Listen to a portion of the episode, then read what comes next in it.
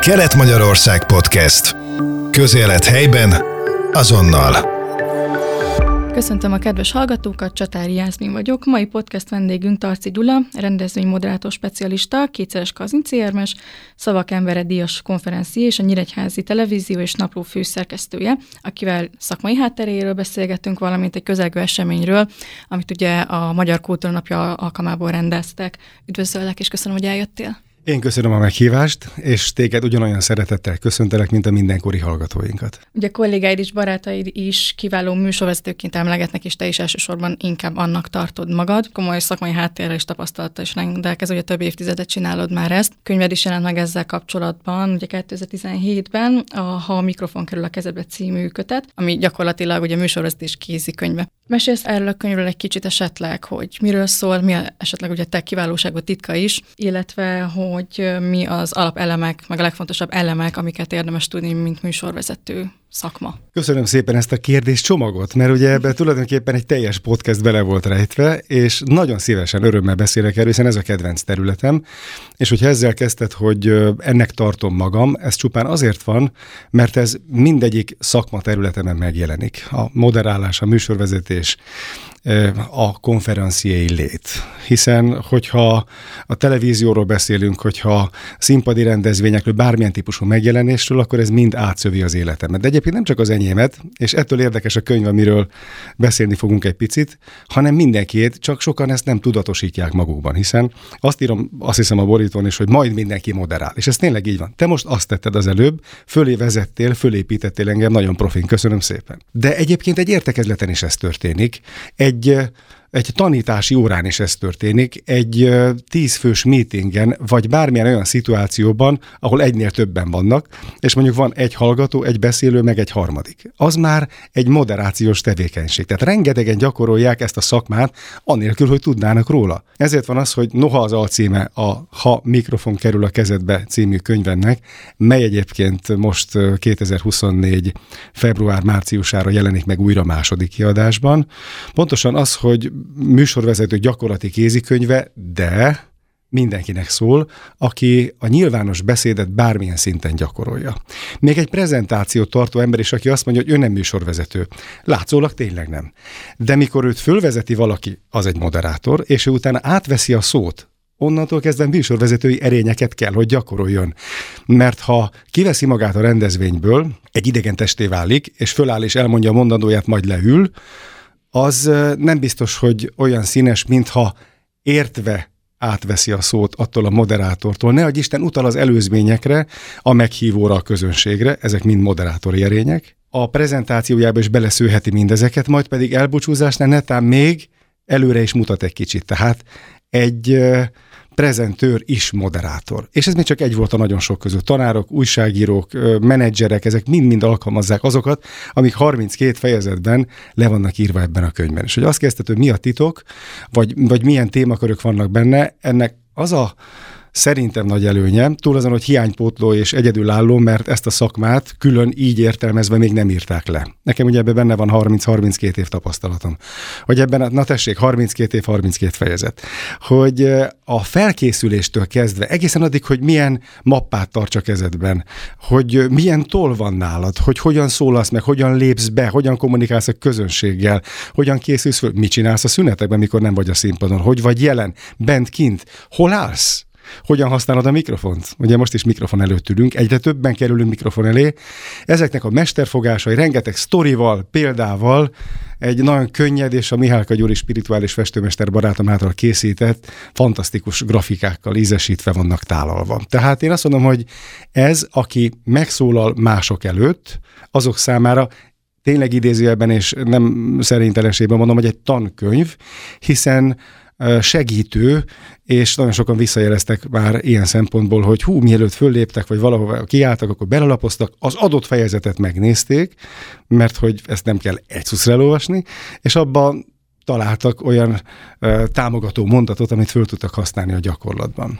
Mi is volt még a kérdés? Honnan indult ez az egész? Hát igen, hogy így mi volt így az egésznek a kezdete, mert jól tudom, ugye amúgy magyar történelemszakos tanárnak készültél, azt is végezted el, hogy jött így akkor a műsorvezetés. Tehát ez honnan indult neked? Igen, egyébként az előzmény az valóban ez a két tanári szakomban és művelődés szervező, tehát kulturális menedzser, ezt azért mindig szívesen hozzáteszem, hogy a gimnázium vége felé, már egyébként ott színjátszó voltam, én nem ebben a megyében születtem, hanem abaúi vagyok, de abszolút szabolcsinak vallom magam. Azt szoktam mondani, hogy ilyen sokan gyüttmentek tartják magukat, akik meg így is nevezik azokat, akik nem itt születtek.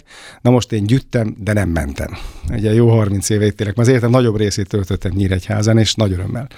Tehát abszolút vállalt nyíregyházi vagyok, és szabolcsinak vallom most már magam. De Miskolchoz és Encshez kötődnek a gyökereim, és ott voltam színjátszó, és az első Kazinczy-érmet még ott nyertem gimnazistaként, a Szép Magyar Beszédversenyen, és akkor kerültem rádióba. És valahol ez a kettő már elkezdett összefüggni, ugye 18 éves vagyok még gondolatban, vagy még kevesebb, és a Pécsi Sándor guruló színház tagjaként nem csak játszottunk, hanem valahogy a mester megbízott bennem, és ami rendezvényre odaállított, de tényleg 16 éves voltam, és ott szerintem az édesapámnak a smokingjába álltam, mert elég furán nézhettem ki, és emlékszem, ott a minisztert kellett rögtön az elején konferálnom, aki miután befejezte a szövegét, hátranézett és kezet fogott velem, mert azt hitt, hogy én vagyok a karmester. Nem, én az egyszerű 16 éves gimnazista moderátor voltam. Valahogy itt kezdődött, de aztán nyilván az összes életterületen mind összefüggés, amint látod, a kommunikáció, ez meg a nyilvános beszédhez kötődik. Tehát egyre másra jöttek a műsorok, a felkérések, de közben rádióztam, de már ott voltam a Nyíregyházi televízióban, és 92-3-at élünk, és a Mandala Dalszínházban, amely nagyon meghatározó része volt az életemnek, ahol a színházat folytattam, de tulajdonképpen azt is mondhatnám, hogy sose hagytam abba. Hiszen ha valaki műsorvezető, konferenci, akkor színpadon van, tehát a színpadi létet ilyen szempontból megélem, meg hát verseket is mondok. Ugye itt mondtad, hogy még gimnazistaként Szavalatért kaptad ugye ezt a Kazinczy... Az a Szép Magyar Beszédért jár. Szép Magyar Beszédért, igen. De hogy ugye lesz most ez az esemény, ami ugye ott is igazából verseket fogsz, ha jól tudom, szavalni. Tudsz egy kicsit erről a rendezvényről mesélni, hogy mire kell számítani, honnan jött a kezdeményezés? Ennek a gyökerei is tulajdonképpen gimnazista koromban nyúlnak vissza. Egyrészt ugye régen ezt úgy mondták, hogy ügyeletes versmondó fiú. Hát helyek közel az voltam én a gimnáziumban, mert akkor is bujkált ez már bennem, és sokszor szavaltam, fölkértek. Volt egy csodálatos magyar tanárnőm, Zsák Anikó, aki ezen a pályán igazgatott, segített, biztatott, bátorított. Ez is nagyon fontos egyébként. És a versmondás soha nem hagyta el az életemet. Aztán voltán, amikor ilyen búvópatakként eltűnni látszott, de mindig vissza-vissza jött, ugye a színházban rengeteg szerep, de azok döntően nem versek voltak, hanem musical szerepek vagy prózai szerepek, és a műsorvezetőként megélt színpadi lét mellett azért mindig volt egy-egy felkérés, és aztán egyre több. És valahogy egy esztendővel rengeteg versmondó versenyen jártam, országosokan, nemzetközén is, tehát volt egy ilyen része az életemnek korábban. Egy ideje valahogy, amikor van olyan, amikor bujkál benned valami, és már nem tudod nem csinálni. Tehát amikor mész hazafelé, és eszedbe jut egy régi vers, és elkezded csak úgy mondani az utcán. Vagy amikor beülsz a kocsiba, és eszedbe jut egy másik versről, és azon elmélázol. És amikor így akarod mondani újra, akkor kell. És amikor rádöbbentem, hogy ezt nekem meg kell csinálnom, az is idézőjelben mindegy, hogy kihallgatja, és hányszor, és hogy nekem ezeket el kell mondanom. Amikor erre rájöttem, azon éjszaka nem tudtam aludni szinte, tényleg. Tehát annyira izgatott lettem a gondolattól, hogy miért nem jutott ez korábban eszembe? Nyilván azért, mert most volt az ideje. Ez egy jó néhány hónappal ezelőtt volt, és most jutottunk el odáig, hogy az Üzenet az Égbe, alcím, Magyar versből szívbe, című, hát nevezzük így önálló előadástem megszületett. Ami attól is izgalmas, hogy a két mesterségem összekapcsolódik benne. Egyrészt 15 gyönyörű magyar verset mondok benne. Másrészt közötte, ha már egyszer van egy műsorvezető a családban, akkor azért nem hívtam mást, saját magamat konferálom. Illetve nem is magamat, hanem a verseket. Ez akkor illet egy önálló est, igazából. Igen, ez tényleg önálló, mert hogy majd fogják látni a kedves nézők, hogy amikor elmondtam a verset, utána kilépek a versmondó térből, és azonnal műsorvezetővé válok. És a verseket is összekötöm, és hozzáteszem mindazt, ami szerintem még prózában plusz üzenet az égbe, nem véletlen magának az előadásnak a címe sem, és így válik legalábbis a hitem szerint egy kerek és valójában különleges egészé. Tehát akkor így tulajdonképpen főleg azért, hogy Magyar Kultúremléknapjához is kötődik majd ez az eseményed. Lehet esetleg tudni bármit arra, hogy milyen jellegű verseket fogsz mondani? Szívesen és örömmel, de azért minden poén nem szeretnék lelőni. Ez meg úgy történt egyébként, hogy kerestem a teret és az időt és a lehetőséget hozzá, hogy elindítsam. Szándékaim szerint azért nem ez lesz az utolsó előadás ebből, hanem azért itt-ott akár rendhagyó irodalom óraként is elvihető általános iskola felső tagozatba, gimnáziumokba, tehát lehet egy ilyen megjelenési pályája is, és hát természetesen itt az ősbemutató Nyíregyházán lesz, de ez egyébként bárhova meghívható, hogyha valaki rászán egy órácskát a magyar versekre. Kosztolányitól Adin keresztül, Tóth Árpádon át, József Attiláig, és azért mindenkit nem sorolok föl benne, csodálatos költők ragyogó művei. És most a jelzőkkel azért nem bánnék óvatosan, mert ezek a versek mind olyanok vagy évtizedek óta kísérnek engem, vagy az utóbbi néhány hónapban fedték fel magukat újra, vagy találkoztam velük ismét. Tehát ez egy nagyon izgalmas elegye lesz az újra ráeszmélésemnek, vagy egy-egy versnél most döbbentem rá annak az értelmére, amit korábban noha olvastam, de nem láttam meg. Nyilván ehhez is egy kicsit érni kell. Úgyhogy ez ilyen szempontból másképp fogom mondani, mondjuk, hogy mondjak egyet a sok közül, a hajnali részegséget biztosan, mint 18 évesen. De most már 50 vagyok, és ott van az a gyönyörű versor benne, hogy jaj, 50 éve szívem visszadöbben. Alotjaim is itt-ott egyre többen, már 50 évet ündököl fölöttem, és most nem idézem tovább, tehát nyilván a verseknek is meg kell érni az emberbe. Ez nem olyan, hogy egy hét előzőt megtanulok valamit, aztán kiállok és nyomom. És hogy egyébként miért ez a cím, hogy Üzenet az égbe, ugye ez is részben kérdés. Nem klasszikus istenes versek hangzanak el bennem. Hitem szerint egyébként bármi, amit mi gondolunk, cselekszünk, vagy nem cselekszünk, vagy mondunk, az mind-mind egy-egy üzenet az égbe. De viszont is igaz, a sugallat is onnan jön, tehát amit most én gondolok, érzek, és majd egy perc múlva teszek, amögött minden mögött a teremtő áll. Ebbe egészen biztos vagyok. Na most ezek a versek, amik itt elhangzanak, nem azok a úgynevezett klasszikus istenes versek. Tehát Aditól sem a hiszek hitetlenül Istenben, vagy a perlekedős, vagy a nagyon megnevezős. Inkább áthallásosan.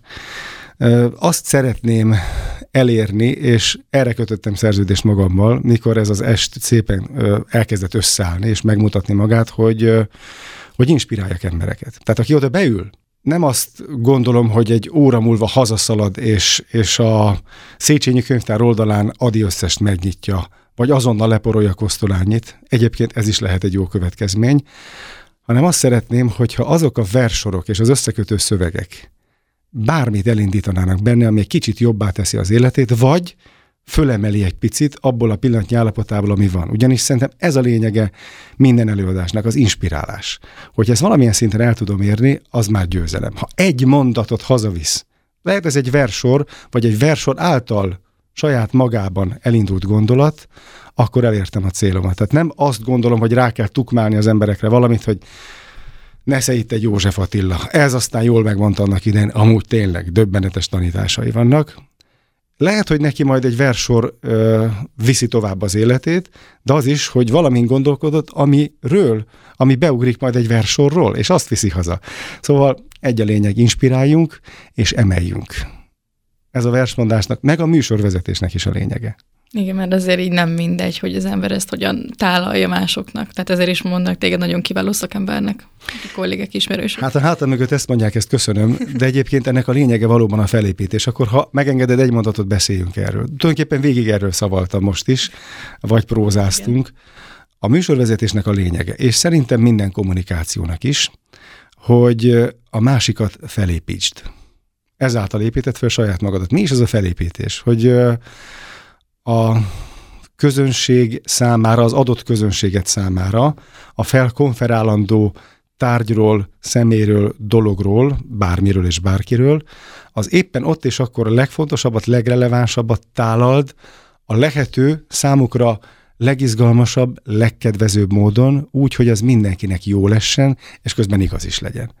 Most ez egy hirtelen definíció volt, de úgy érzed a lényegét, hogy A jót lásd meg, röviden fogalmazva, és így told valaki alá a vörös szőnyeget. Nem túlépítve, túldimenzionálva, hiszen a túlzás is hamisság, de az értékeit igenis észrevéve. És hogyha miközben mi beszélgetünk, és látom azt, hogy csillogó szemmel figyelsz rám, ami nekem marha jól esik, ez azt jelenti, hogy érdekel, ezt kell elérni a másiknál. Ez a műsorvezetésnek, a mindenkori moderálásnak, és ugye ne csak erre a szakmára szűkítsük le, a lényege. Föl kell tenni az érdeklődést, és a lehető legtöbbet, legjobbat, és a legrövidebben, amennyire ezt a keretek engedik, átadni a másiknak a másikról. És ez egy csodálatos dolog.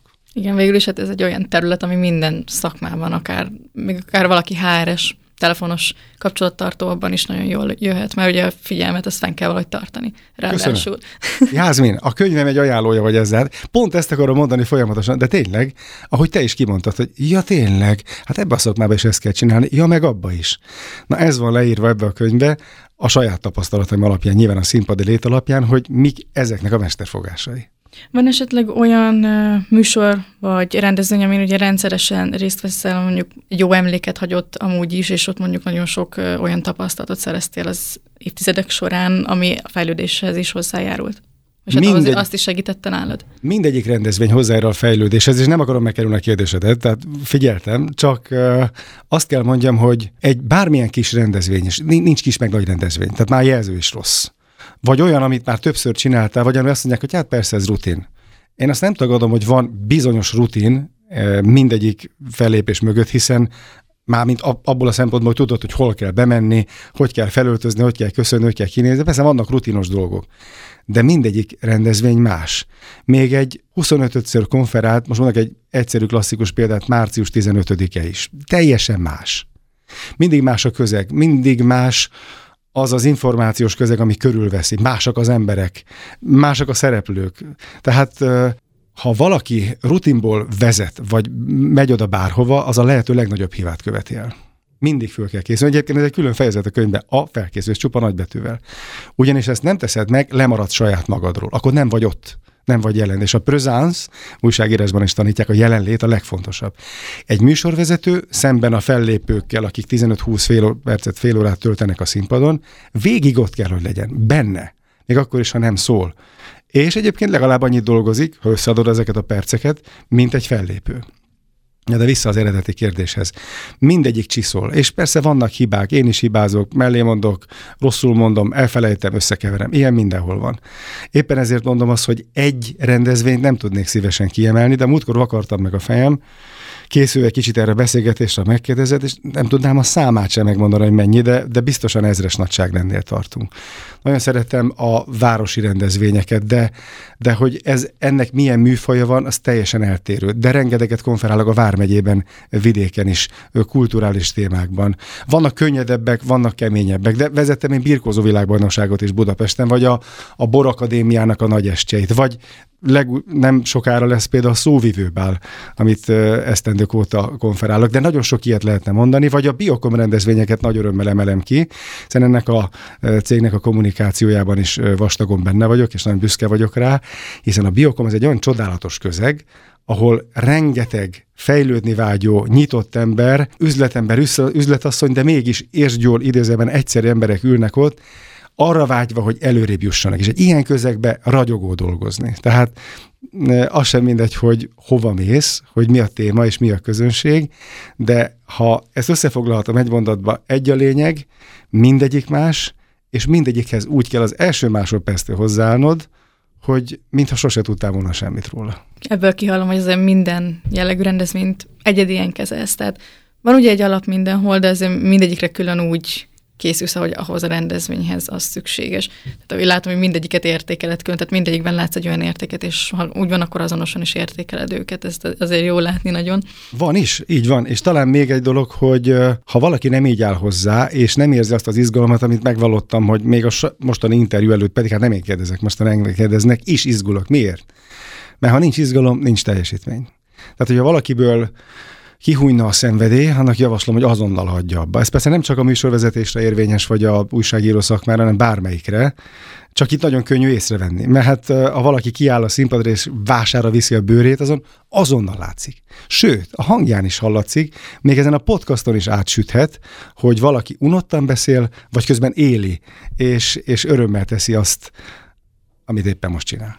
Ugye beszéltünk itt arról, hogy főszerkesztő is vagy, illetve ugye más előterületeken is dolgozol, így ezt a műsorvezetéssel hogy tudod ezért összevetni? Vannak átfedések munkabeosztásnál, mert nyilván gondolom nagyon sűrű azért így akkor így a program nálad mindig. Tehát hogy ezeket hogy tudod jól összeegyeztetni? Úgy, hogy mindegyik ugyanaz. Tulajdonképpen mindegyik a nyilvános beszédnek valamely területe, vagy a kommunikációnak. Hiszen amikor a Nyíregyházi televízió, most nem sokára innen visszamegyek, majd rögzítünk egy televíziós beszélgetést, akkor én leszek te. Magyarul én vagyok a másik oldalon, és én hallgatom kíváncsian a riportalanyomat. Ugye az már egyfajta moderációs tevékenység.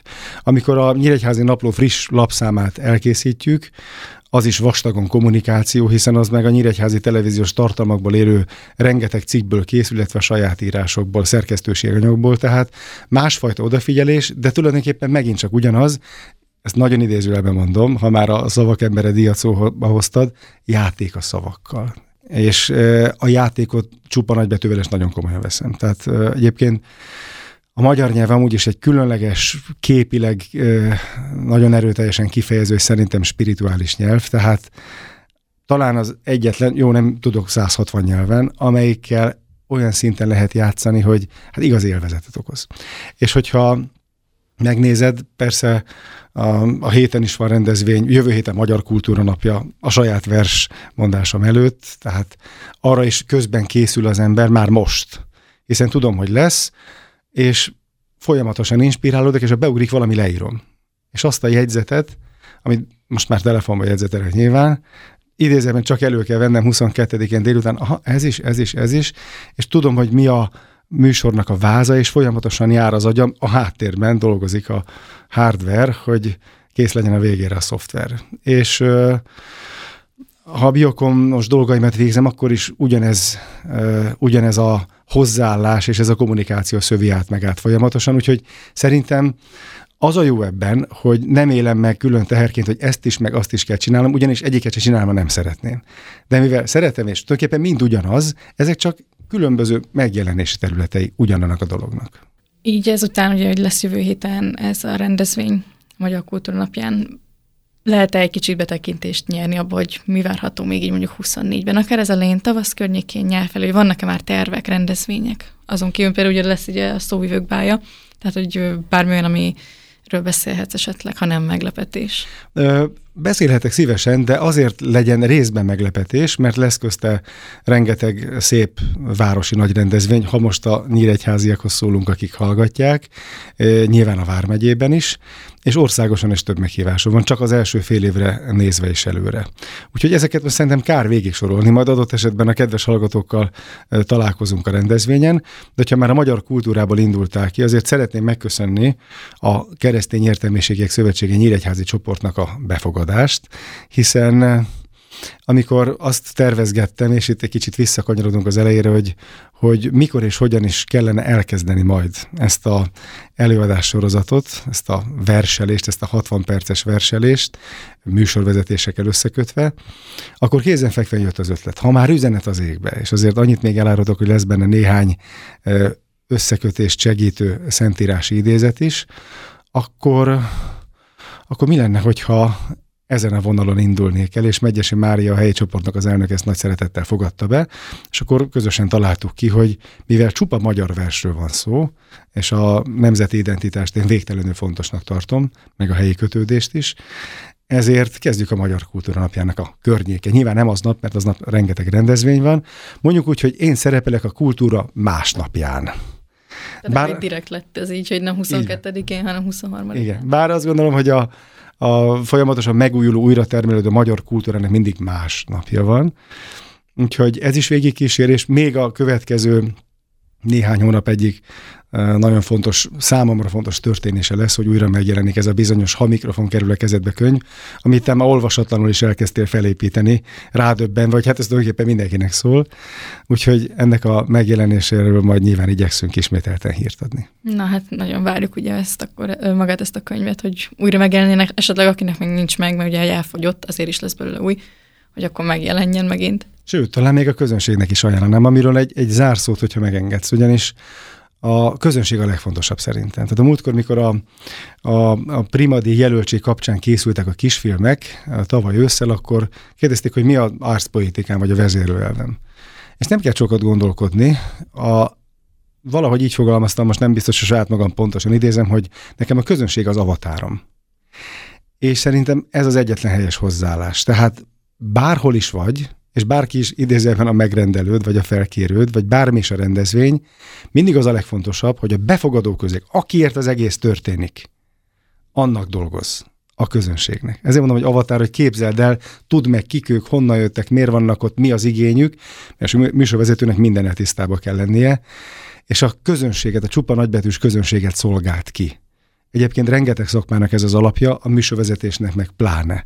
Úgyhogy innen köszönöm meg a mindenkori nyíregyházi közönségnek, meg az ország közönségének is a szeretetet, meg a befogadást, és én azt hiszem, hogy nélkülük eleve nincs rendezvény, nélkülük nincs újság, mert minek, csak ott nem közönségnek hívják, hanem olvasónak, ugyanarról beszélünk, és nekik és értük dolgozunk. Az elmúlt percekben Tarczy Gyula műsorvezetővel és főszerkesztővel beszélgettünk. Köszönöm, hogy eljöttél még egyszer. Hálásan köszönöm. Neked sok sikert a pályán. A kedves hallgatóknak is köszönöm a figyelmet. Csatári Jázmint hallották. Kelet-Magyarország Podcast. Közélet helyben, azonnal.